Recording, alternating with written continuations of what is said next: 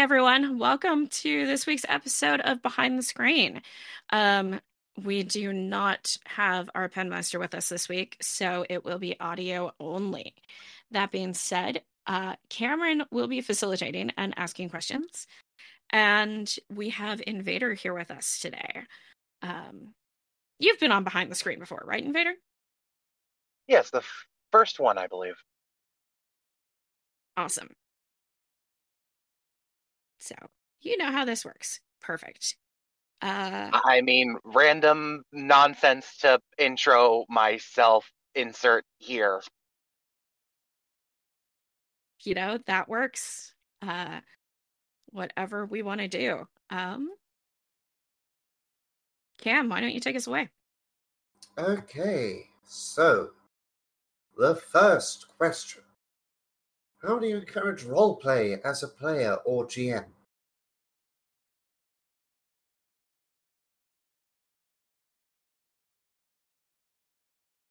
Well, as Um, as a GM, it's easy because you throw NPCs into the world and you know they ask questions, they do things um, that require interaction with them. Uh, and whether it's flat out roleplay of you're actually having the conversation or it's a well my character would do this or my character would say this. Um i kind of feel like they're the same thing.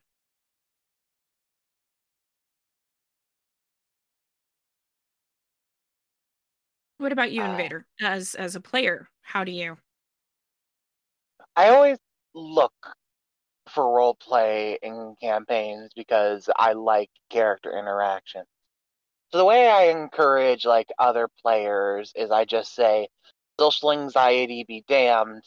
You you were a performer in high school. Start acting like it and slap myself metaphorically and I just say something that would be an easy sequitur for a for some for another player to interact with. Be it uh be it um Patch constantly calling Leah shorty, um trying to prank Alexandria. I, I try to do things that would make a player think, okay, how can I interact with this? definitely definitely yeah i i think one of the fun moments for that was as uh kenku most people tend to forget that kenku's first skill is mimicry um the words i have are not my words so for her to perfectly mimic somebody else kind of gave everybody else chances to jump in and say things as well. I gotta say, in that one episode, you did a perfect impression of it. Like, guys, listen back to the episode. So Amber did a perfect impression of me. I didn't think I could sound any more like you than that. Honestly, and, and like your mic quality randomly like changed in the middle of it. Dude, And my voice got way deeper. Like I don't I don't know how I pulled it off.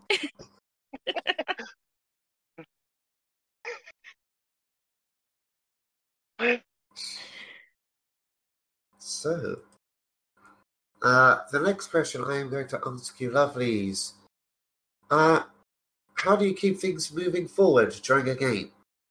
I think we all struggle with this one.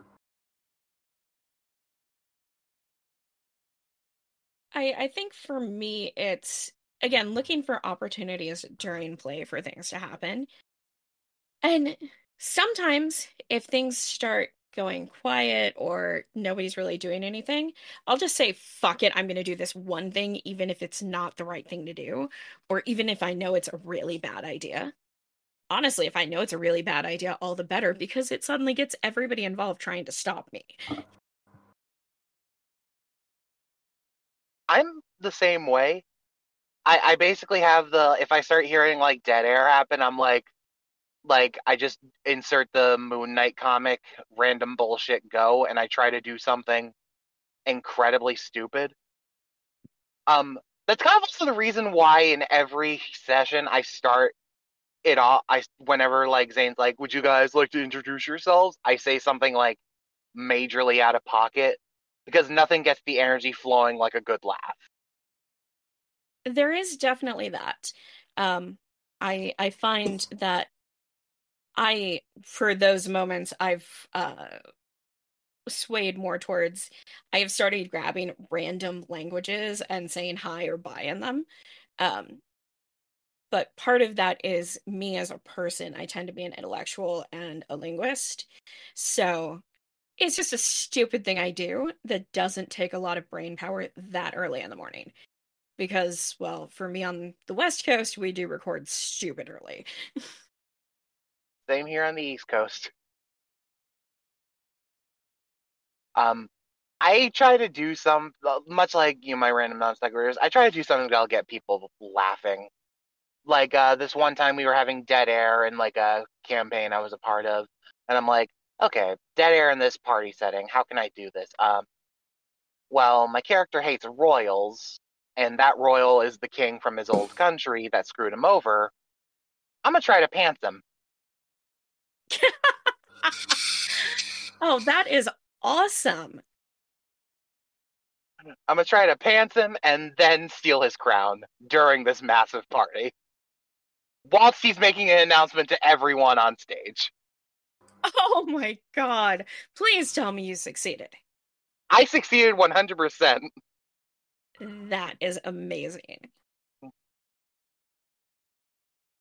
And hell, I even got like one of my friends to join in to help distract him while I snuck up behind him and pantsed him. those are those are some of the best moments I think when you can get other people involved in shenanigans that don't really have anything to do with the storyline, but keep the game moving regardless. It it also helps build uh it also helps build like uh the chemistry between your fellow players. Cuz I've cuz like at, in my years I've noticed the better chemistry you have with a player, the better the role play is. Definitely, even if it's the type of thing where your two characters hate each other.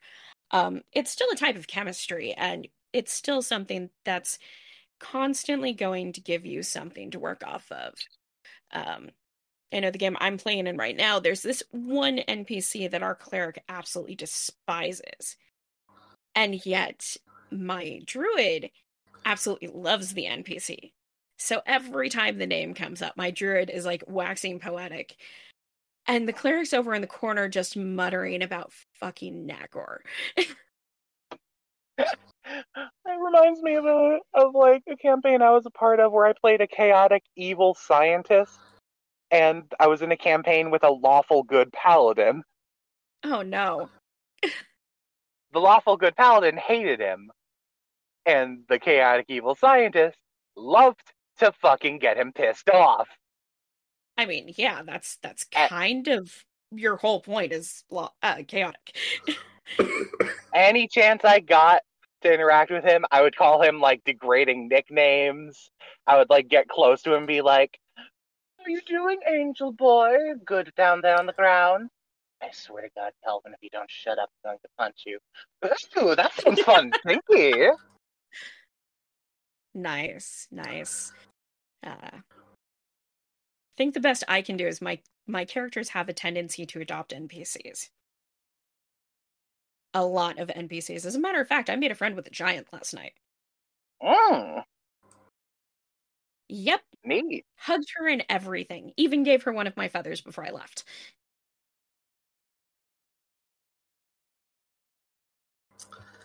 Uh, I can't confirm you also once adopted an imp.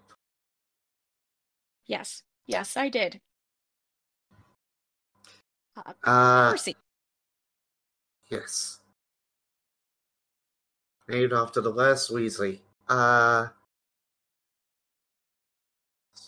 which is a crazy story in of itself, which is a perfect segue to the next question. Tell me about your craziest story in the game. Amber, I'll let there, you take this one first. There are there are so many. So I told one of them in another episode about uh, this freshman we were playing with that managed to turn himself into a dragon. He was a lawful good paladin who decided he was going to pray to a pile of orc blood to turn into a dragon. The rest of the players had a problem with it. Unfortunately, the game was being run by a teacher. Uh, and there are certain rules when you are a teacher running a club. um, so that's one of them. Oh, oh, there's so uh we used to do this thing, my old high school group. Um, we would, and this was the few years after high school uh ended, we would on New Year's Eve get together and we would play D&D all night. And it was always one shot. And this one year, we were high on caffeine and sugar. Only caffeine and sugar. None of us drank at that point in time, surprisingly enough, for a bunch of 19, 20 year olds. Um, and somehow we ended up with a horse and we had to travel through the desert. And we had bought the horse. The horse didn't have a name when we bought the horse. So the GM looks at me and says, Okay, what are you going to name the horse? My automatic response was, I'm not naming the horse. We are riding through the desert on a horse with no name.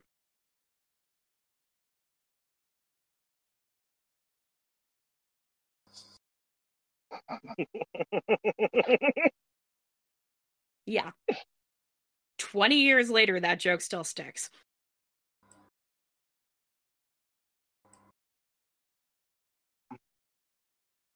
I'm I'm trying to think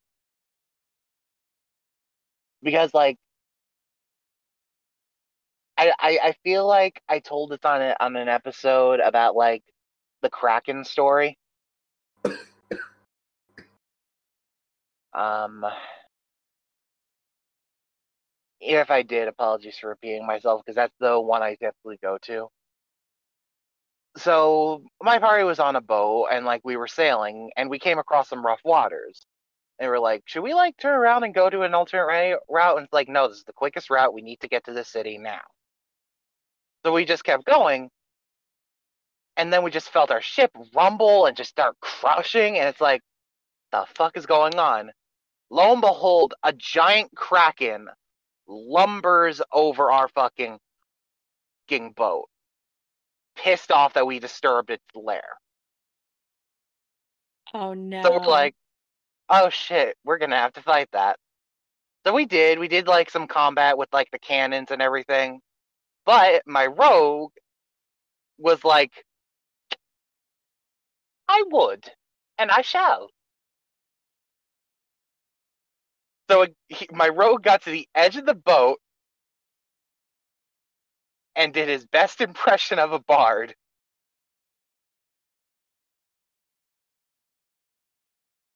He you know, flicked every his hair should have back. support characters. Uh, say that again. I'm sorry. Every party should have support characters. And he was certainly supporting in some way. I ain't He even if he's only distracting. He flicked his hair back and was like, "Hey, yo, hey, yo, yo, tall, purple, and beautiful. How about I should use some real sea fun, if you know what I'm saying?" he wiggles his eyebrows. A fucking seven. Rolls a seven. The Kraken grabs onto him, pulls him close. And everyone's like, oh, fuck, that's not good. So everyone does their turn attacking the Kraken, and I decide, you know what? I'm entangled. I'm gonna waste the turn, and I'm gonna try again. so my DM told me that the Kraken couldn't understand me. But there are more than one ways to flirt other than words. So You I did rolled. not. I rolled nat 20 and I had like I think a 3 in like the thing I was rolling, so I got like a 23 and I gave the the Flynn Rider smolder. That is amazing. And it worked. I was pulled down into the sea depths and I had to roll roll the damage. Brought down to 10 HP, but it was worth it.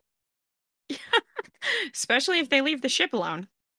They leave the ship alone, and we got an ally from it because I got a really good performance roll on that. If you know what I'm saying.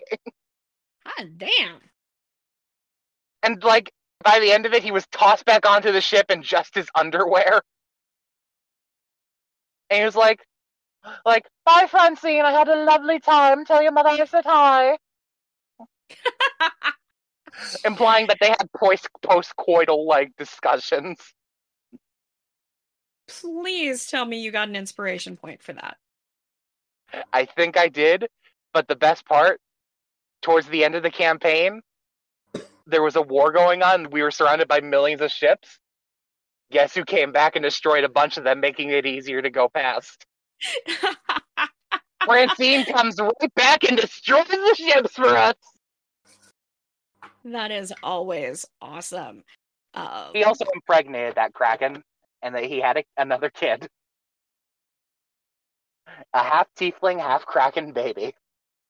Oh Jesus! now And that's she already had kids.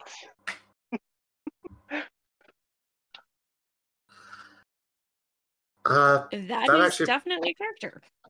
that that is up there, and that actually brings me on to my next question very well, which is, what's your favorite thing about TTRPGs?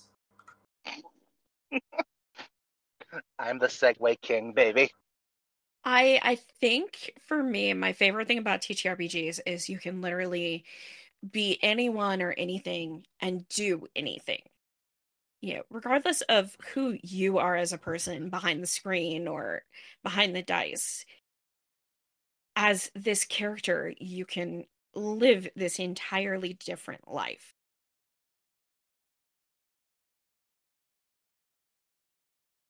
Same answer, actually.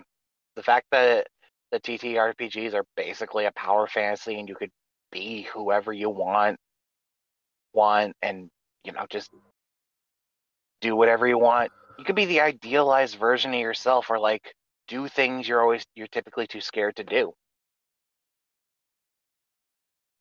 It's the or best even way for things you. that you can't do. Exactly. It's the best way for you to feel when when one lacks control in their life or one feels like they really can't do anything. It's nice to feel like you can reach out and achieve something even if it is just fantasy. It's still nice to imagine that you could be this strong or this stealthy or even this charming. Definitely. I mean, as as a person, I mean, my charisma is stupid high regardless. We don't know why. Uh, in real life, I am an introvert, believe it or not. Um, most people who game with me would not believe it.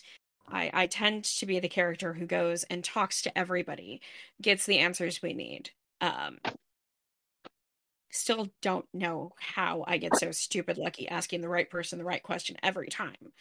Um, but you know, as as an introvert in real life, to find myself with a charisma score like that, um, in game, I don't mind going up and talking to random people and having these discussions and whatnot. In real life, people come up to me and start talking about the most random shit. And I'm just like, who are you and why are you talking to me? um, matter of fact, Cameron's seen it in person.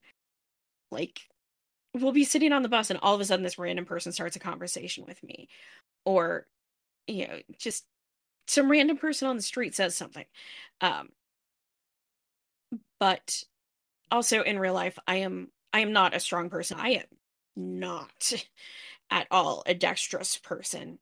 Um, I trip over my own two feet on a daily basis. It is a very rare day that I do not find a new bruise from bumping into a wall, a door, a table, or whatnot. And yes, people, I really am bumping into walls, doors, tables, and everything because my partner is on the other side of the world and uh, would prevent me from doing so if he could. um, Yes. Eh, so to to be a person in game where I can dance and I can fight and I can do the acrobatic stuff and also where I can do all of that stuff and not have to worry if it's going to be the thing that pushes me over to the edge of never being able to walk again um, because unfortunately I am partially disabled. Uh, so being able to live that different life is really I think at points in time, especially since my disability started, it has been a mental lifesaver. Oh, Yeah, we have no have different a answer. new batch of questions coming our way. Yes. Uh, but go ahead and continue. In a Cam, these world ones are for Zane. Gotcha. in a world defined defined by fear, it's nice to go to a world, even if it's just for like an hour or two, where you're not defined by the fears that hold you back. I have immense social anxiety and stage fright. I I might be loud, boisterous, and like loud and annoying on camera, everybody, but I'm complete opposite of that in in person. Like in person, I'm like, I I wonder what it'd be like to fuck a squid. In life, I'm I'm real life. I'm just like, uh, yeah, can I get that to go, please? Like I'm the quietest motherfucker you'd meet in real life. Um, I I actually have my mic output boosted all the way, so you guys can actually hear me. Um, I am a very very quiet person, uh, in real life as well, and if I can avoid social interaction, I will. uh, Exactly. It take it takes all the strength I have to like correct my order when someone gets my order wrong. It's like, um, I actually asked for no no spinach. Um, it's fine. Sorry, I'll just I'll just pick it off. yeah, Yeah. I completely understand that. So it's nice to be able to, because I as a kid I always wanted to be funny. I always wanted to make people smile, because I kind of grew up without the excuse to smile much. Not going to delve deep into that. Just I didn't have much of a reason to smile. So I if I can make someone smile even just for a second, it's kind of an achievement for me. Definitely, definitely. Um, I I think that's one thing I've noticed about TTRPG gamers in general is we tend to in not entirely, but I have met several people who have not come from the best backgrounds or who have gone through a lot. Um, and you know, it's it's definitely something um, I do as well. I go out of my way to make people's days better, make people smile. Um, one of the things I do is I craft. I crochet a lot, and I make these little crochet hearts. And it's not much. It takes me about two minutes to make one, and scraps of yarn. So it's the stuff that's left over from other projects. Anyway, it beats me throwing it out. Um, and Cameron has done this. Several of my friends do this. Uh, at this point, we stick them in a little Ziploc with a sticker and a card just saying, hey, this is for you. And they are currently spread all over the UK and the uh, US um, and even Canada at this point, I believe. Just and the smiles on people's faces when they get these things, even though it is like three dollars worth and me two minutes to make. so, Yeah, uh, and it the looks like our T Pepmeister stopped in stand to for say hi. Yeah, Yes, yes, it does sometimes. Um, but yeah, it looks like our Pepmeister stopped in to say hi. Hello, hello. Hello. How are you doing? I'm doing all right. How y'all doing today? Doing okay. Just just chatting. exactly.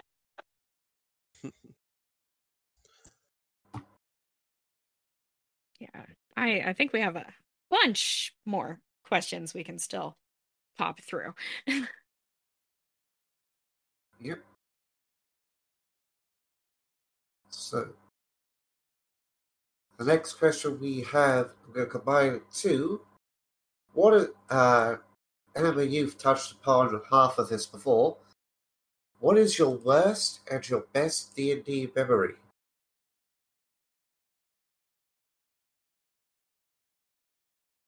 Ooh. ah. There are there are a lot. Um I I think for me they actually go part and parcel. Um we were in another episode talking to a guest and we were talking about how as a GM they they made both me and their partner cry several times in one episode or one session and it was it was a really really good session um but it was also one of those things where we lost several npcs who were like our characters are really attached to. Um so that was that was both good and difficult at the same time. Um and then another similar one and again same answer it's both one of the best and worst uh more ttrpg memories um than d&d specific. I in delta green one of the sessions i was playing uh, my character has a handful of other players and characters that she's very attached to. And unfortunately she was put in a position where she basically either had to watch somebody kill her partner in front of her or she can put him out of her misery on her, her uh, herself. And in her mind there was there was no two ways about it. If he's going to go down he's going to go fast and he's going to go at the hands of somebody who actually cares about him. Um it was an absolutely amazing session. It was so much fun and so just something that really drags you in uh, but at the same time it was a core thing for my character development and i think i spent like half an hour after that game crying because i had to do that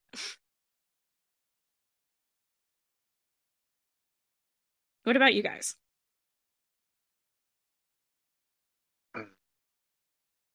My worst memory in D&D. I have so many, all stemming from the same person. that's never a good sign Um, so this was like, he was like a person who was part of the first campaign that was ever run. Little background: the way I got into D and D was like my friend Spectra jokingly DMing a a little dumb one shot, but me, my friend Nix, and my friend Church kind of got attached to the characters we were given and like the way we were fighting. So we just, hey, we just asked, hey Spec, can we do this again tomorrow? And Spec was like, yeah. And for like months, we like kept doing that till we eventually made our character sheets. And that's how I got into D and D. Um, later on, my friend Nix invited a friend of theirs, and his name, let's call him main character syndrome. oh no Man, oh man, there the stories I could tell. From me witnessing and cringing at the stuff he did to him doing stuff to me. Um, I could go on how he tried to force a romantic arc with a character on another player who clearly wasn't interested. yeah that's never cool Never cool. Or I could talk about the next campaign I was a part of with him, where me, where my character Laxian on a boat, and he was on there too. And there was this like demon, half demon lady there, and like the guy had a conversation with her and saying he wants to prove his might and train. And Laxian was there, like he just walked in, like Laxian, fight with me, and I was like, and I, I as Laxian, I was like, no, because I didn't want to fight. and he kept like going on and on, and I literally broke characters like, hey, I'm saying no. And he's like, no, come on, it'll be so fun. It's like, if it's an optional combat, and a player is saying, no, I don't want to do this, this is your thing, not me, then then no, I'm not gonna fucking do it. But I was ultimately forced into it. The DM just did it to appease him. And I wasn't told that we were allowed to use magic, so I had my my squishy level three rogue land a punch on this fucking seven foot buff demon lady who is who we later found out was the daughter of the sin of wrath. Oh, that's great. Yeah. So he got his shit mollywopped and he got knocked out. And like throughout the whole campaign, I was like salty that I got forced into that. Like I know I wasn't at risk of dying, but I was more salty that I didn't have the choice to just say no, even though I broke character and said no. No, I I will say it is the GM's responsibility if any player is not comfortable with something to put a stop to it immediately. You know, We it- kicked him out of that, that campaign. Yeah. Um, I I think we've all got stories from somebody with main character syndrome. Um, ours, unfortunately, it bled over into real life, which caused a lot of problems and almost destroyed the friend group. Uh, That's never a good sign. not somebody we have spoken to in over a year, however. That's good at least. What about you, Zane? You got any stories? So my best and worst campaign. Yeah, okay, yeah, I'm uh let's start with the worst. Um I guess this is a best and worst type of scenario. So essentially, I was playing a homebrew campaign with a couple of my friends back in high school, and it was my buddy's first time DMing. And he decided to make a custom deck of many things for us to pull cards from. Oh no. Yeah. And me being a level three bar no, it wasn't barbarian, it was cleric. I was a level three cleric. I pulled a card. And apparently it was the worst card in the deck. I pulled Tiamat teleports to your location is dead set on killing you. Oh Ugh. no. Yeah. So essentially it was probably the worst moment I've had in D&D for a while because well, level 3 versus Tiamat and everyone else just You don't stand ran. a chance. Yeah, everyone else just ran. But it was my best moment because I got to RP it. He gave me like 10 minutes to RP it and basically I just started screaming at Tiamat that you can't kill me even if you kill me I will even if you kill me I'll come back to kill you shit. And uh essentially when Tiamat incinerated me with the, with their breath weapon I w- decided to pray to my god. And my god was like you didn't deserve this. You get you'll get a second life but not as you. So essentially my soul took over a different character. So I was the same person but I had a different completely different character sheet. I went from That being a level really cool. I went from being a level 3 cleric to being a level 4 rogue. That's then not I went bad. from- Went from a dwarf to a halfling. Same so that's size probably- at least. Same size at least, yeah. So yeah, that was probably the best and worst I've had.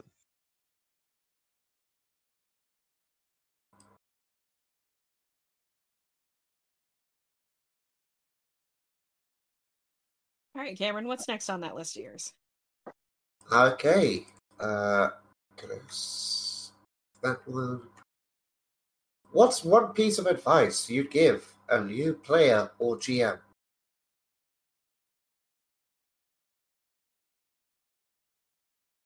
For a new player, for a new player, I would put, I would like lean down, put my hand on the baby player's shoulder, and just say, if another player or GM makes you uncomfortable, never be scared to say no. No, look, look at me, look at me. I know, I know you're a people pleaser, but never be scared to call someone out. This is a group thing. If you're not having fun and you're uncomfortable because of another player's actions or a GM targeting you specifically in every session, call them out. And if the GM keeps up, with that attitude, or if the GM doesn't kick out the player for making you and probably others uncomfortable, leave. If he if they say it'll ruin the campaign, let it. Don't care what they say. Leave if you're uncomfortable and they do nothing about it. Agreed. I was uh, friend of mine's kids. Uh, the older one is 12 and just maybe 13 now, uh, starting high school. Um, and transitioning on top of it, the poor thing. Um, and they wanted to get into D&D, but they're the only female in the cl- presenting female in the club. Oh, Um, that's a sign. so I, I sat down with her uh, and I gave her advice, especially coming from me, who was in high school the only female in the club. uh, so I very much understood. Um, I also made sure she had like a starter's kit. She's got dice, she's got spare dice for that person who always forgets theirs. She's got a dice tray, dice bag, the works. I even made sure she had a figure. Um, but uh, the the most important piece of advice I gave her was if you're not comfortable, if you're not having fun, it's okay to leave the table. You know, and that goes for the GM too. It's okay to put an end to the game if the players are making you uncomfortable and not listening when you say something about it. Um, but I I think the most important piece of advice I've ever given a GM is it's not you versus the players. You're a player too, you just have a different role. Um the the role of the GM is to help tell a story based on the actions of the characters. That being said, because you are also playing the game, it's important that you're having fun too. And if you're not having fun, there's no point in doing this.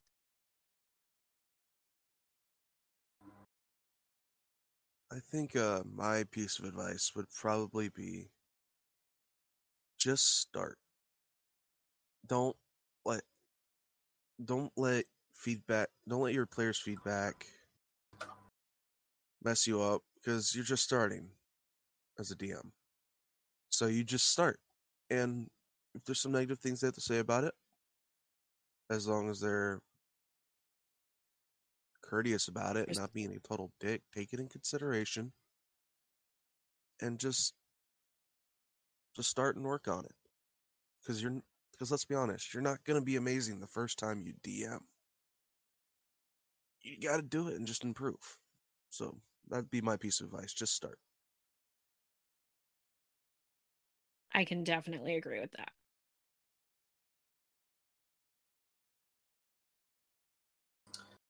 Agreed. All really good things. Oh, this is going to be a fun one. Have you ever experienced a TPK? Nope.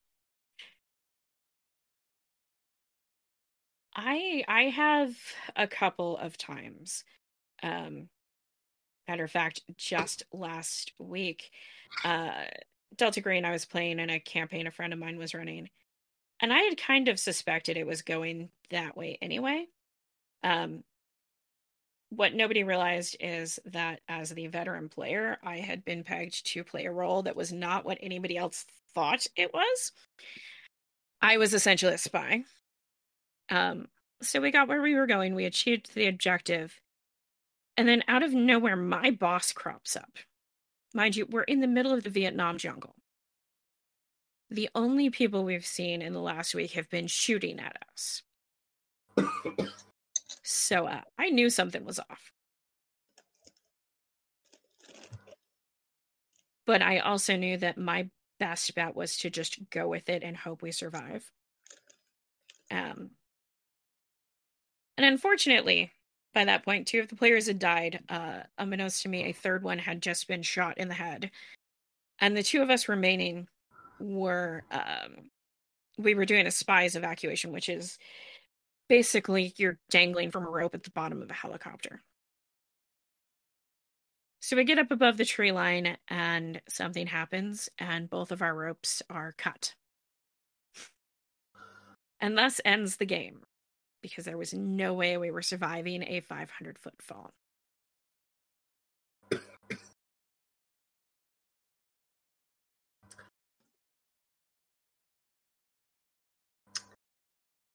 I've never suffered a TPK, but I have suffered a near TPK, where only one player survived. Essentially, it was the final battle of a campaign we did, and we were all facing the a lich. Like that's not like that's unique or anything, but uh, yeah, we were essentially trying to stop this lich from taking over the world, yada yada. And it was a really hard fought battle. My character was the first to die, and then it was two of my buddies the same turn they died. And then my last and my second to last buddy died like right before the last guy got the final hit in to kill the lich. Finally got the phylactery because he had to break through a he had to break through a ward and he had to roll every turn and we were basically protecting him from getting attacked while he was breaking the ward to get to the, the phylactery. So it was a Pyrrhic victory, but that was the closest thing I've had to a TPK.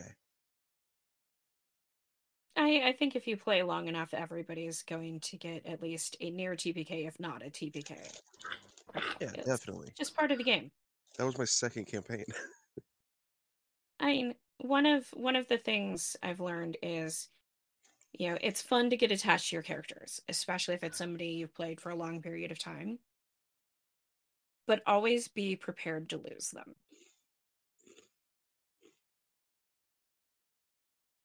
Yeah. I mean, why do you think I go that a mentality when I do something stupid as patch? It's like, if I die, I die, and I died for the lol. And yet you have me saving your ass. I have you and Repeatedly. Leia saving my ass too every fucking chance you get. Spoilers. Oh no, that episode's out. Oh, I thought you were talking about episode six. We were talking about the bandit camp.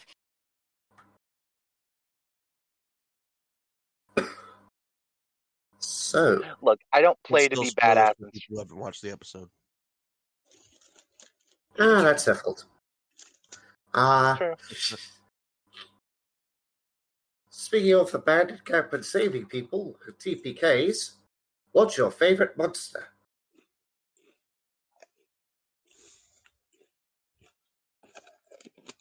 I have a special love. I have a biased love towards bugbears because it was the first thing I ever fought in in any D and D ever. A, a tiny special love because I have a memory of my first character trying to flirt with the bugbear and it working long enough to get a kill on for another player to get a kill on it. Not Um, bad. but if we're talking about like a, a monster that I like purely because I like its concept and design and stuff like that, beholders. I'm a fan of eldritch monsters that look like that. I love beholders. Beholders are definitely fun. Um, I think my favorite is a little more off the beaten path. Um, my favorite monster is actually a boneyard, which is a collection of bones made up from different creatures into a much, much larger skeletal creature. Uh, that basically contains the knowledge from all of those creatures. Um, they are interesting to fight, and if you happen to befriend one, you can learn a lot.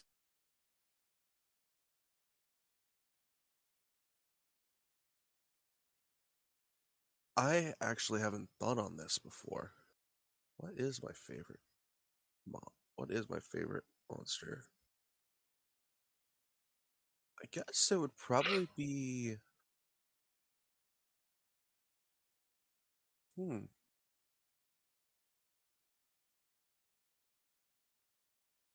I mean, if we're talking about to throw at my players as a surprise, I I think to either use or to fight. Um, they are okay, both very fight is a lot easier. I do like to fight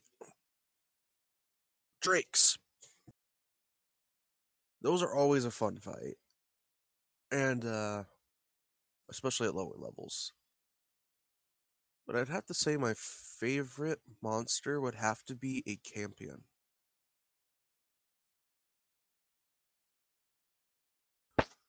They're uh a demonic looking being that has some really fun special effe- has some really fun effects that can be used against your players. And most of the time they're not expecting it. Yeah, demonics are always interesting. Yes. I just have another one that's my favorite. I Yeah? don't know the name of it, but there was this monster that we fought at like the start of a new campaign. And what it essentially was was there was this mirror. And my character walked up to it and put his hand on it. His hand got cut and a little blood splashed on it. The blood that splashed on it then shifted into the form of the player's into the form of the player and was attacking the party. I don't know what it was. I always forget what it's called, but it was so cool. I've I've fought a few of those. I feel like they might be called echoes, but I could also be very, very wrong.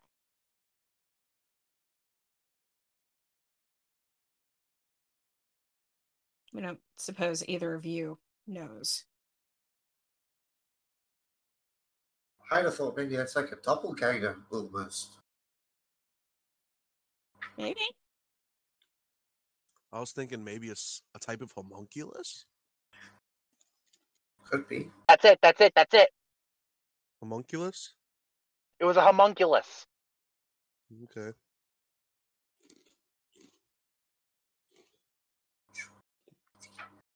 Uh, I'm actually, I actually have an answer for this one. I'm unoriginal. I like vampires. Because it is one of my favorite things to do is to create power couples. And the Briarwoods of Critical Role are one of my all-time favorite power couple villains. Plus, with vampires, you can use them as quest givers, and the players don't realize that they're working with one until it's too late. Hmm. So they make great reveal villains. I'll keep that in mind if I ever play with you and you have some vampire quest givers. okay. Uh, I am then going to ask this question here. What's your favorite feat? That's F E A T. There were so many possible jokes there till you clarified. Which is why I clarified. Well, Grog's favorite would have to be Grog's feet. Leave it to the half I would that can't spell.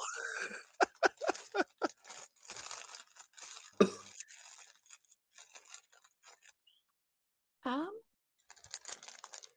there are, for me, there are two of them that I really enjoy.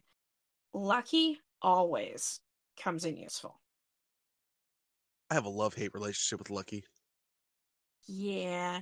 As as a player, I love Lucky. As a GM, I would imagine hating it. Uh, but my personal favorite is actually Spell Sniper. Um, especially as somebody who has a tendency to play casters, that extra range pretty much makes me untouchable simply by virtue of they can't reach me.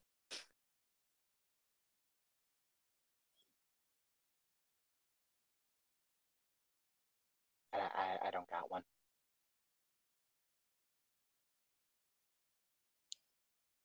I I I- have to say. Oh, go ahead, Cameron. I'm actually a big fan of the lucky feat just because it's a great way to cause trouble. But as a GM, I will also probably hate it.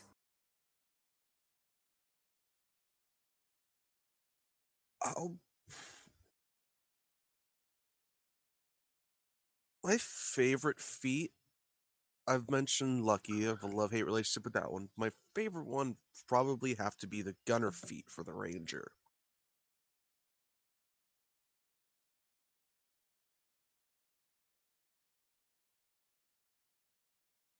If only because you don't have disadvantage with ranged weapons at close range. And for somebody who relies on ranged weapons, that's kind of important. Mm-hmm.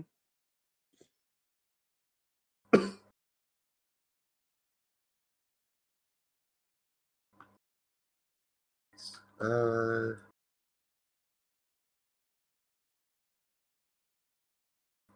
okay, I'm going to ask this one.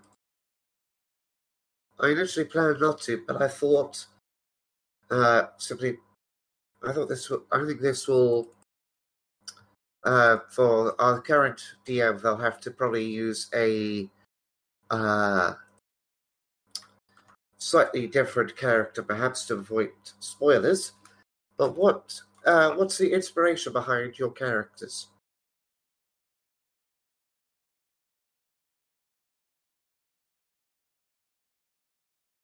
Honestly, Patch is one I'm really curious about. What was the inspiration behind Patch?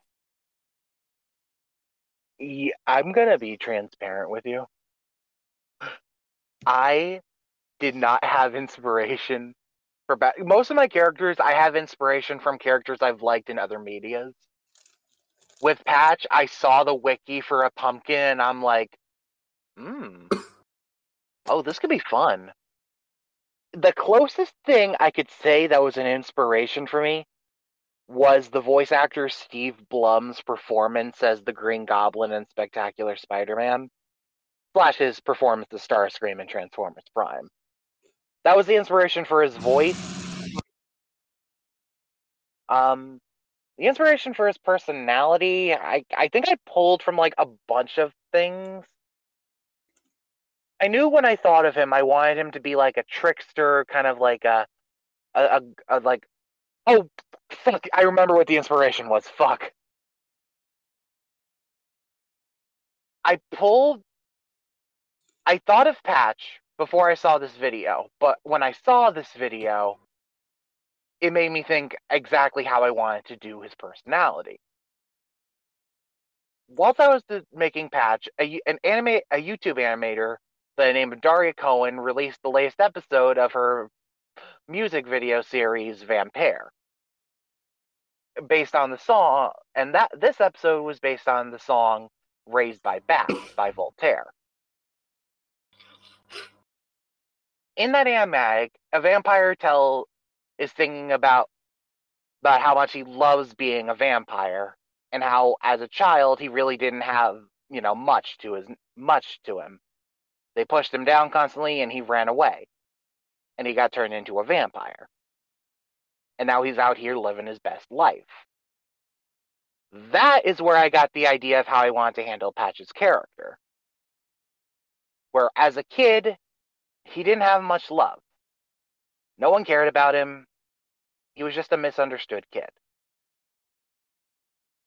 But then, as the lyric of the song goes, So I ran away to a sacred place and was taken in by creatures of the night.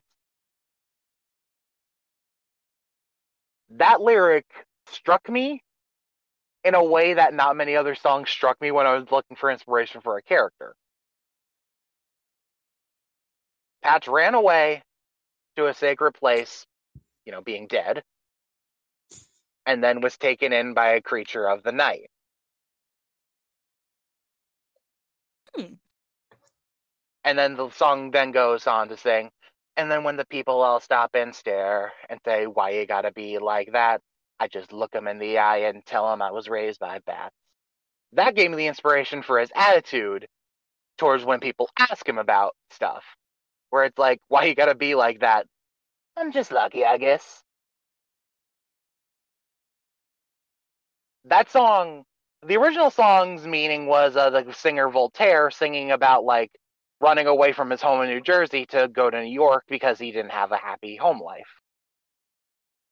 It kind of struck me that that could be Patch's thing.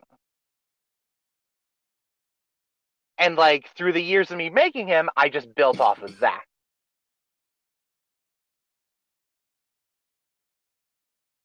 That and I like pumpkin headed characters, so it was kind of easy to like think of how I want where I wanted to take his character.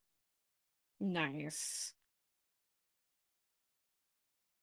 God, I didn't realize how deep of an answer Patch's inspiration was. I you you don't always know until you're there. My Um, last D and D OC was just based off of Alastor from Hazbin Hotel. I mean, if it works, It works. As Well, yeah, as long as you're enjoying the wisdom. character, that's all that really matters. While you're answering this, by the way, I'm going to be muted, but still have my headset on because I have to pee. You can cut this part out, by the way. Okay. Um, Um, when it comes to a character I've created for a campaign we are about to do, actually, this is a uh, little bit of a promotion plus this explanation.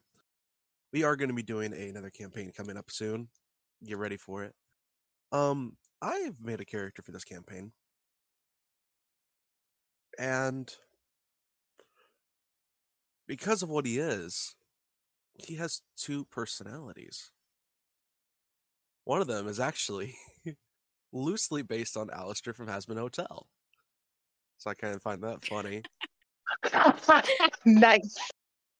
And the other part of him is more based on Nimona, actually, From the From Netflix Nimona. movie Nimona? Yeah, from Nimona.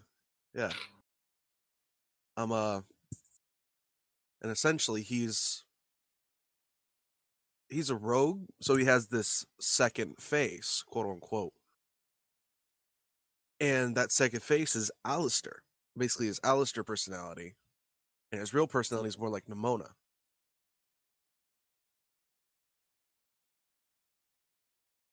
I think that's probably where that inspiration comes from. You'll find out more when we actually start uh, you know, doing the live stream for it. Yep, that one will be taking place online live when it starts up in the near future. Uh, we are just finalizing cast. Uh, Which I may have found the last person. right, if not, I have somebody to introduce you to. Uh, Um, that being said, I think I honestly don't know what the inspiration was for Bree, um, beyond that she's kind of the precursor to my higher level druid that I play in another campaign. Um, and when I started playing Ava, who's the other character, she really didn't have much to her. She didn't have a backstory. She didn't have uh, really an idea of what her personality was going to be. Because I kind of jumped into the game last minute and just kind of appeared. So we've been building her character and her personality as we go. Um, and she's a little more finalized, stabilized now and whatnot. But I I think something a lot of my characters have in common is they tend to adopt people. Um, it's a really bad habit of mine. Whether it's other PCs or NPCs, um, we just kind of take care of everybody, uh, especially children.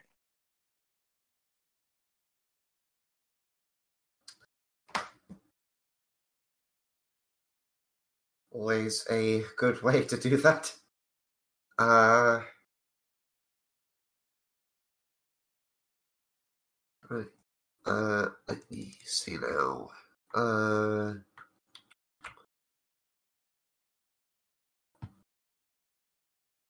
I think this is actually time for a good question from over here. Uh, what questions should be asked between a DM and, a, and players before the start of a campaign? Easy. First and foremost, ask what their triggers are. Agreed. Yes, definitely. Triggers are important. Um, the other thing is expectation. You know, is this a storytelling game? Is this a hack and slash game? Is this a puzzle? Um, because like I said earlier, everybody's playing. Everybody should be having fun. And if you're a person like me who prefers puzzles and stories, and it's really just a dungeon crawl where you're constantly in combat, it's not really something I'm going to enjoy. So I need to know that before I even get involved. I kind of the reason why I like how uh, Zane then did uh, his like announcement is ask for like players where it's like this will be role play heavy, so I'm looking for players. It's like it's what I'm looking for. Yeah, when I posted the ad on Roll Twenty, I mean not on Roll Twenty on Reddit. Hey, this is going to be slightly roleplay heavy. I would like players interested in roleplay. And yet I still got players not interested in roleplay when it came to interviews. The heck? I also got people who weren't interested in being recorded.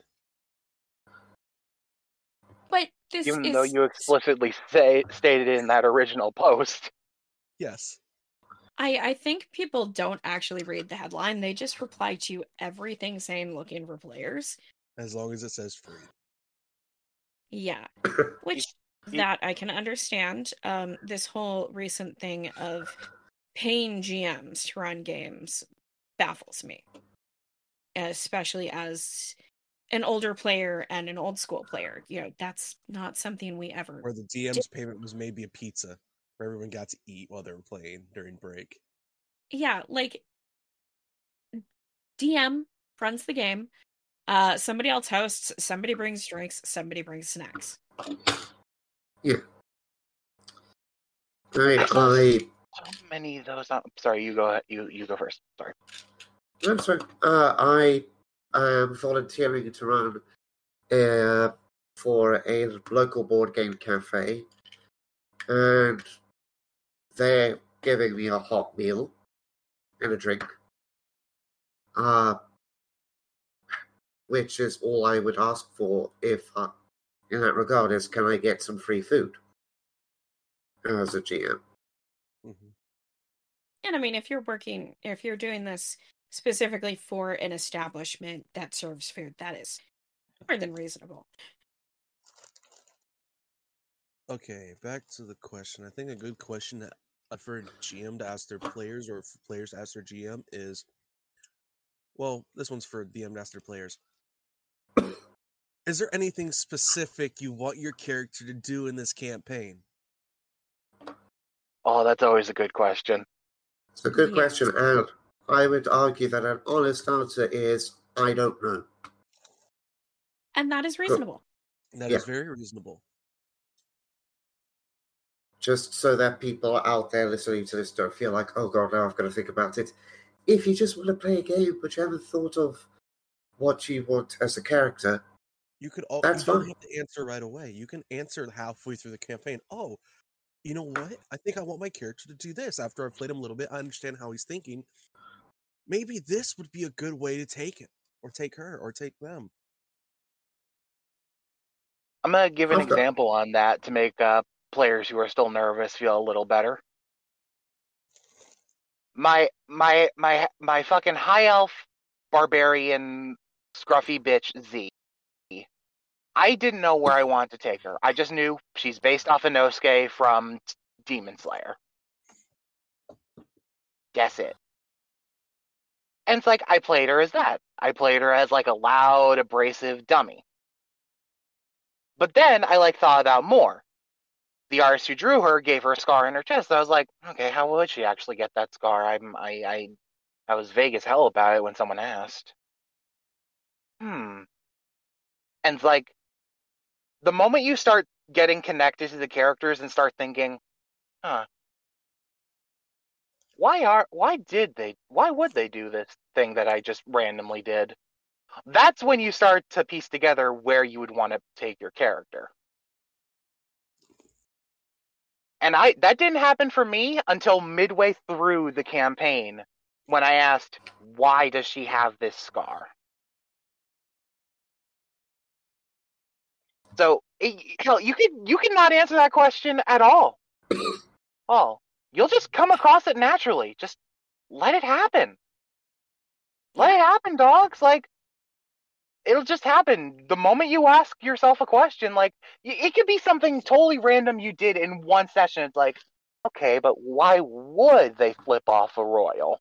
Or why would they want to trip this old person? Or why would they growl at someone with that kind of voice? Questions like that, when you start answering those questions based on something random you did, did just for a funny, that's when you'll start piecing together. And it could never happen. Or it could happen, but when it does, just ease into it. You don't have to force yourself, just let it happen. Uh, I I think another really good answer to that question I've heard is I don't know what I want the character to do. I'm looking to learn the game and find out what it is about the game that I'm going to enjoy.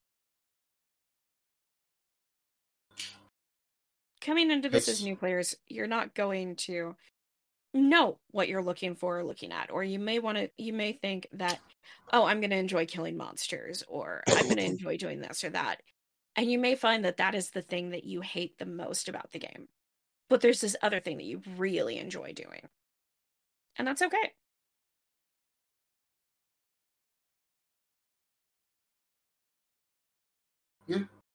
Uh, as an example that I know of with regards to uh, just harking a little bit earlier back to what Evada said, uh, I know for a fact that uh, what I've heard reported that uh, referring to Critical Role, uh, Taliesin Jaffe, uh, apparently when he created his season two character, uh, Mollymauk, uh, minor spoilers ahead for the character in season two. Uh, he said to uh, Matt Mercer, I'm a purple tiefling. I woke up in a ditch. I've got no memory. That was literally it. And that's a, it. There were great plans put in place. And we had a wonderful campaign as a result. So it is entirely fair that you go, I don't have an idea. Because the story will discover it, and as Amber said, if you are a new player, you'll figure out what you like.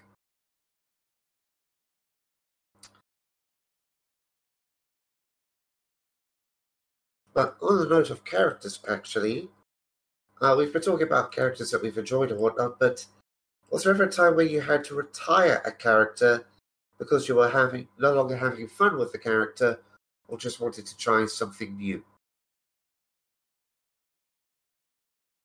I've never had to retire a character.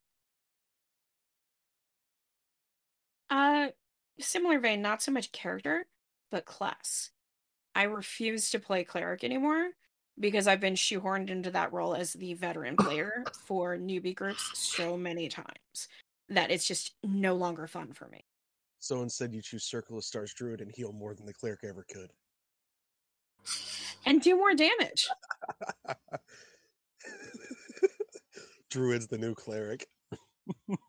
right? The difference is I am not up in the front taunting.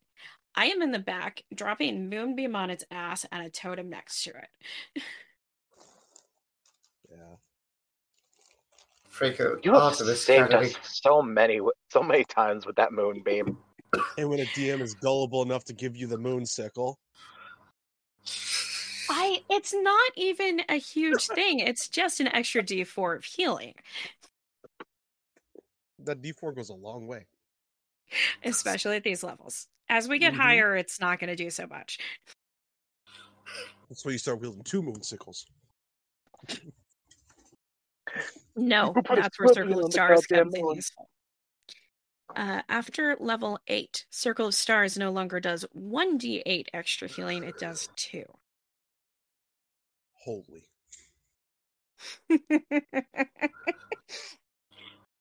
What level did you say? I think it's Eight. 8, but don't quote me on that. I need to find my book. Okay.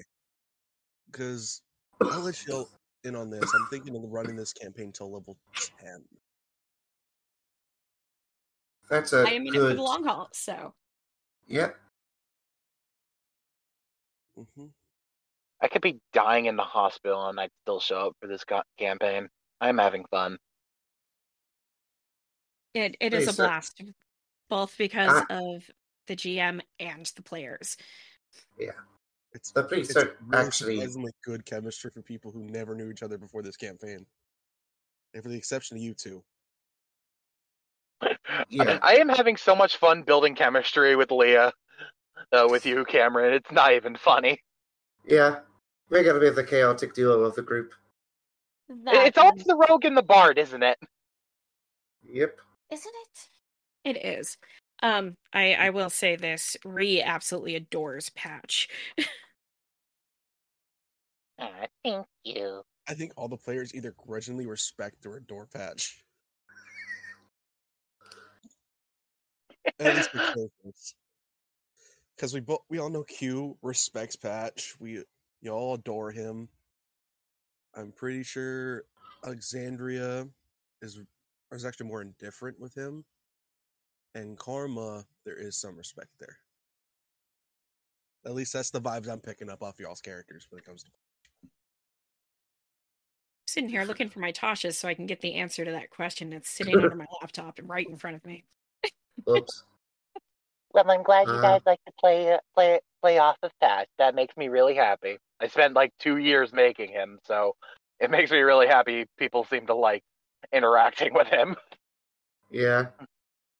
Okay. Uh, I will Yeah. say for me, uh, I have had one character I've retired in basically all the games I've played.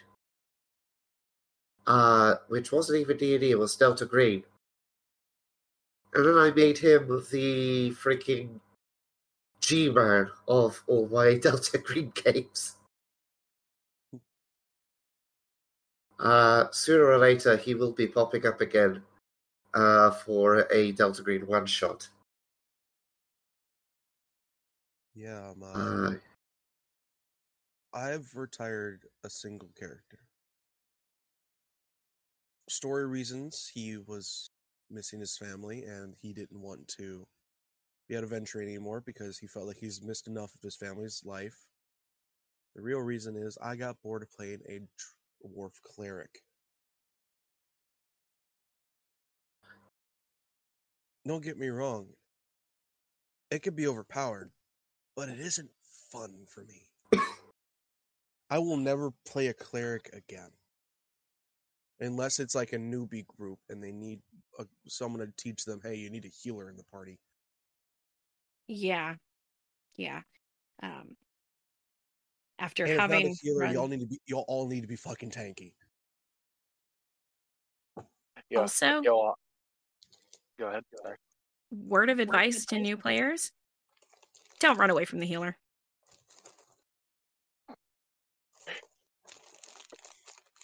My Don't last away from the campaign, we had no healers.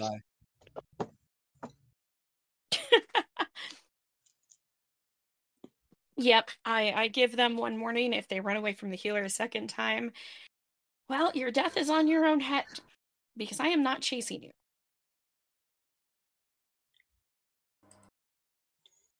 Look, when the person who bestows me heals in the middle of combat tells me to stay in the position I'm in, I'm gonna stay in the fucking position I'm in.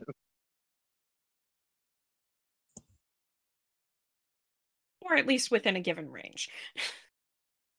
60 feet's a good range to stay within the healer. Yep. Until I get Yep. spell stopper. Then it's not gonna matter. So That's this is an the int- Sorry. Go ahead.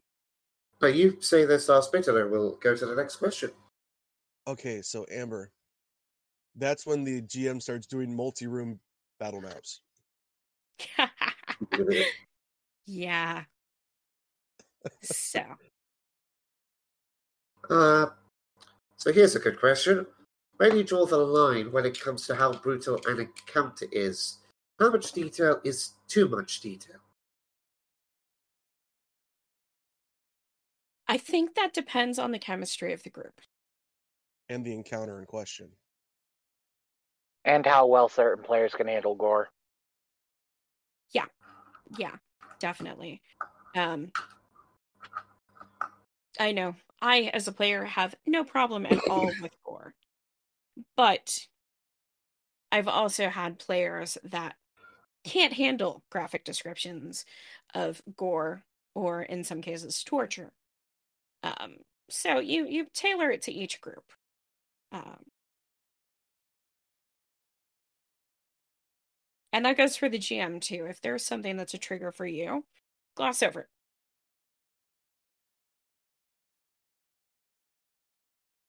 Like I can handle like a tremendous amount of gore. Like if I'm going, oh, oh, oh my god, oh my god, I'm not triggered. I'm just like, holy shit. Because I like artistic gore. Is that why you muted up episode one after your intro? Actually, no. I- the only the only one that really had any gore was Lia's. Yeah, I, I, was still like, you know, gain it, st- trying to gain my footing playing as the character.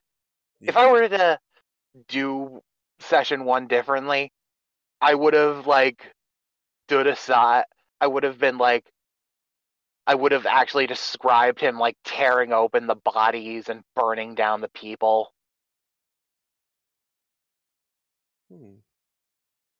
Maybe one of these days we should do one offs with everybody's backstory, like a different episode for every person. That would be fun. That would be, but scheduling would be a pain. There is that. It's already a pain to schedule. Well, normally. We're actually having our first one shot this Tuesday because one of our players can't make it. That's okay. Uh, They're bound to happen. Yeah. Yeah. But the fact that we've been consistent this much, Five weeks in a row. I was surprised. And We beat the- especially with the group like this where almost all of us came into it for the first session not knowing each other. Yeah, and one player being Australia and the other in England. It's like, holy shit. How'd we Yeah. do this? uh, I will say for me personally, when it comes to gore, I go. I do like 90s TV show levels of gore. black. Yeah. Like I will not show torture scenes or it or stuff like that. If there is blood, it will be spilled because someone got cut. Uh so you know when when the major character falls and you see blood dripping out the corner of their mouth. That's as far as I will go generally. And if somebody's like, "Can we not do that?" Cool, no problem. For me, I try not to describe torture scenes because that does make me uncomfortable describing them. but I have no Same. problem describing the aftermath of a torture scene because I don't feel comfortable role playing as a sadistic monster like that.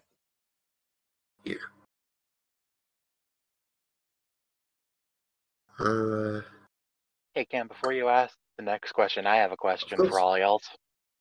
Okay. go right ahead. Okay. So even if you don't know the actor's name, you could say like the character's voice that you would hear in your head for this character. Um, if you could get a voice actor to play your character in like a certain type of media, like in a hypothetical where these characters got a like TV show or something, which actor slash voice actor would you want? Like who's the closest voice in your head when you think of this character talking? Hmm. You can even This- say yourself if you would want. This particular character, liar. Any of your characters, characters really, but if you want to go for like the session specific, pick go go for it. I think just to give her a break from being the bad person, Maggie Robertson. I think Uh, for the character I'm making for the live show, he technically has two faces, so the public face he would show everybody. I think that voice would probably be. I just had it.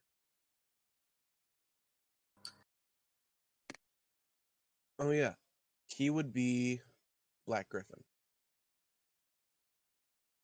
and uh, I think the voice he'd probably keep to himself would probably be more like RDJ from like Sherlock Holmes. Cool. Gotta say that's Um, good casting, especially since Black Gryphon was Alastor's singing voice in the pilot. Mm-hmm. I I think for me, um, my main Delta Green character would, surprisingly enough, be Reese Witherspoon, a la Legally Blonde, with just a touch of Southern in her. Brava. Love the casting there. I have no idea who the character is, but I love the casting. I I love the casting. I I know who she's talking about. That that is really good casting. And for for the type of characters I play, like Reese Witherspoon is perfect. You do play a lot of Reese Wither- Witherspoon esque characters, and that is a compliment, by the way. Thank you very much. The absolutely sweet, adoptable, you know, I will take care of everybody until you piss me off and then you're fucked. That's where the Chicago Reese Witherspoon comes out. yes, yeah, it does. Um, for me, I, I already said who who Patch's inspo voice was, so it's kind of obvious. I'd go for uh, Steve Blum of uh, Cowboy Bebop fame for Patch, because he has the exact voice I hear: the rasp, the deepness, the maniacalness. I honestly Uh, thought you were going to say Heath Ledger's Joker. If I'm gonna get any Joker voice actor to voice Patch, I'm gonna get Mark Hamill. That's a really good one too. Mark Hamill could also work. Um, so instead, I'm gonna go for another one of my characters since, uh, yeah, but it's obvious who I get for Patch. Um, my chaotic evil scientist, uh, Calvin. He had a very high range, uh, sounds like he's always laughing type voice. So if I had to get anyone,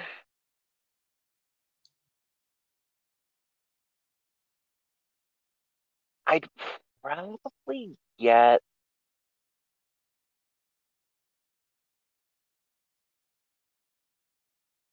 Honestly, from your script description, he kind of sounds like that guy who plays Lucifer.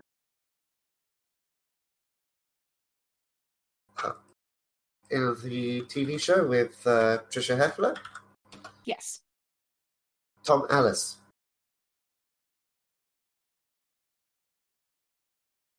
If I, I heard his voice, I'd probably agree with you. But uh, what about you, Cam? I was actually thinking of uh, Jack Black, genuinely. Maybe, but Jack Black. I would. I would have to hear Jack Black giving his honest attempt at a British accent. Oh, How about Cillian Murphy? That would be good. Timothy Spall, maybe. Who do you hear as the voice for Laya? Uh, Maggie Robertson. Right, right. Yeah, uh, the lady who voices the lady who voices Lady Dimitrescu in Resident Evil 8 and Orin the Red in Baldur's Gate 3. Which is why I said I'll finally give her a chance to be a uh, uh, a heroic character, even though technically speaking, Laya is lawful neutral, lawful evil. I I know Lady Dimitrescu's voice, her voice, Maggie Robertson's natural speaking voice isn't Lady D, but but the thought of Leia with that voice, the specific Lady Dimitrescu voice, is slaughtering me a bit. I wonder if bards could get the enlarge spell. Which for Laya would just make her regular height. Uh, We'll just make you stilts. Or you Uh, could just uh, have Alexandria cast, cast wild magic near you, and you might grow three feet as well. So that's double edged sword. What if it shrinks Leia? Shrinks her by four foot. She's now one foot tall. No, no, she would be seven inches tall. Uh, Maybe it's better if we don't risk that. I still find it funny that Patch is no longer the tallest in the party Right? because Alexandria is over eight foot tall. okay, we are coming close to the end now. I'll In a honest- previous, Oh, I'm sorry. sorry, uh, in a previous, uh, Q in a previous one of these, I asked Amber this question, but I'm going to ask you two, uh, Zane and Invader. Why does the alchemy jug produce two gallons of mayonnaise as one of its options? Hmm. Do you want the real reason or the funny reason? How Yes. your reason? My reason. Okay, the funny reason it is. Because mayonnaise is the only condiment invented in the D&D universe. They tasted it and was like, there is nothing better. This has to be it. There cannot be anything after this. Dear God, he's right. what were the people? What were the D and D universe people? Full just all white people who like mayonnaise. It's the Japanese mayo though. It's the good shit. Oh shit! It's Kewpie mayo. At least at least Fuck, in why my didn't you head say anything sooner? At least in my head it is, so You know, I make fun of white people for liking mayonnaise, but I put mayonnaise on fucking everything. I've actually not eaten mayonnaise in years. I even put mayonnaise on my hot dogs. You're oh I'm not sure how I feel about that. I see that advertised. I avoided that. You're from the colonies. I remembered that. Yeah, that's that's disgusting. Although, It just makes it a creamy dog. I'm closer to Chicago than you are, but I think that's disgusting.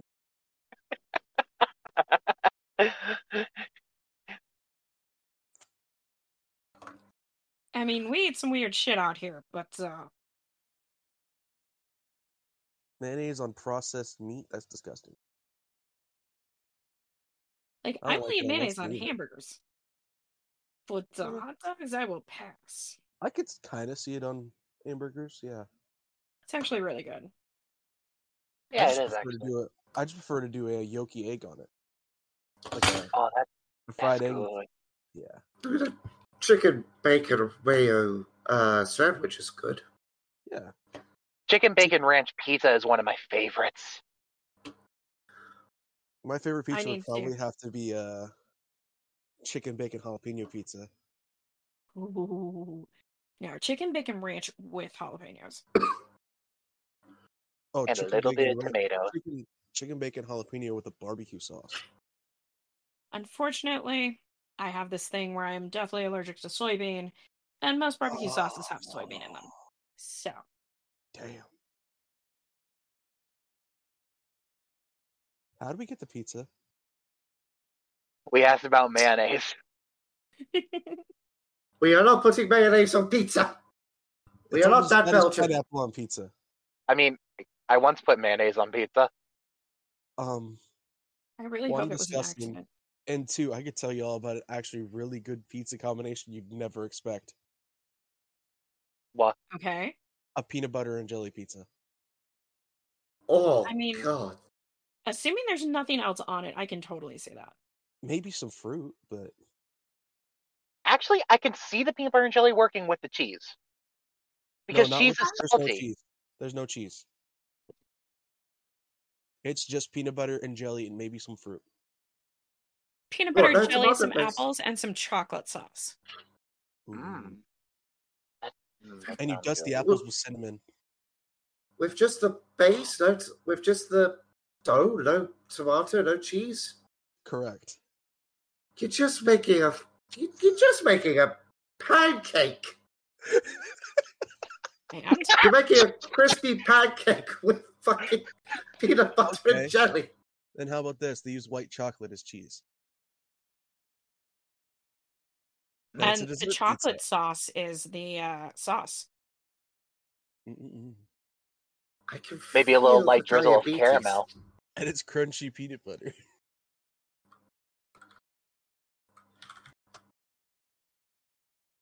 You know what would I, be a I really would good go creamy, but you know, I mean, This is reminded me he's- of he's that sandwich that killed Elvis. cooked, so it actually is pretty good. the sandwich did pe- not kill Elvis. And also, Nutter Butters are amazing. Yes, they are. They are the best. Damn right they snack are. out there. Actually, cosmic brownies are the best snack out there. I will fight people on this. No, it is Nutter Butter, and you can quote me on that. Why are we not eating chocolate cupcakes, people? Because I'm not a big fan of chocolate. What is I like- wrong with you?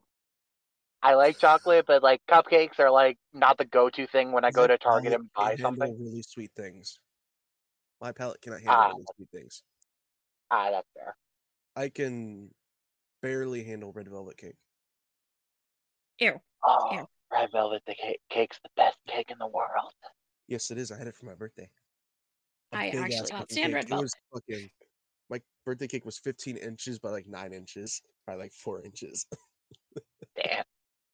Did Speaking you know of what which, makes red velvet cake Belated red happy birthday to our Penmaester. Yeah, happy Grazie, birthday, dude. Grazie, grazie. It's been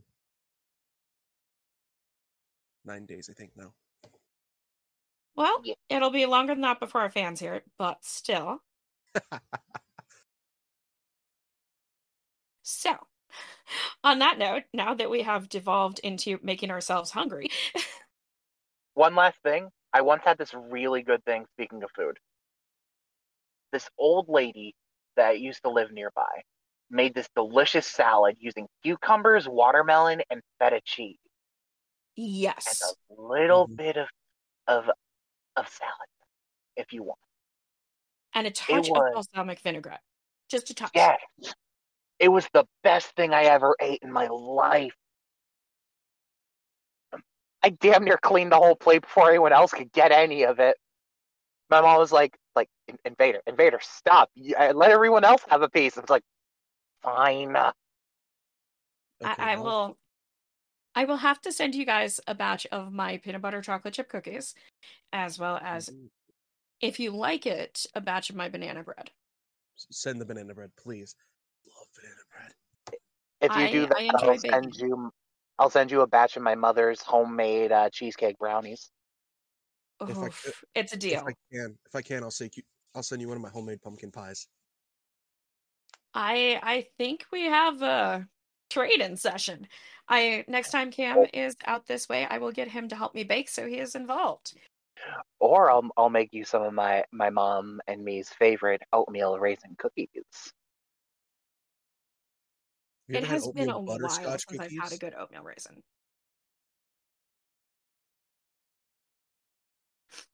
But before we devolve any further, um, any last notes for our session? Beef tongue quesadillas are better than they seem.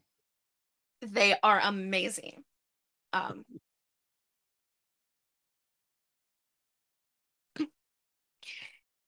all right thanks everybody. As usual, this has been the crew of of Dice and Pen, and we will see you in Varan. Ciao.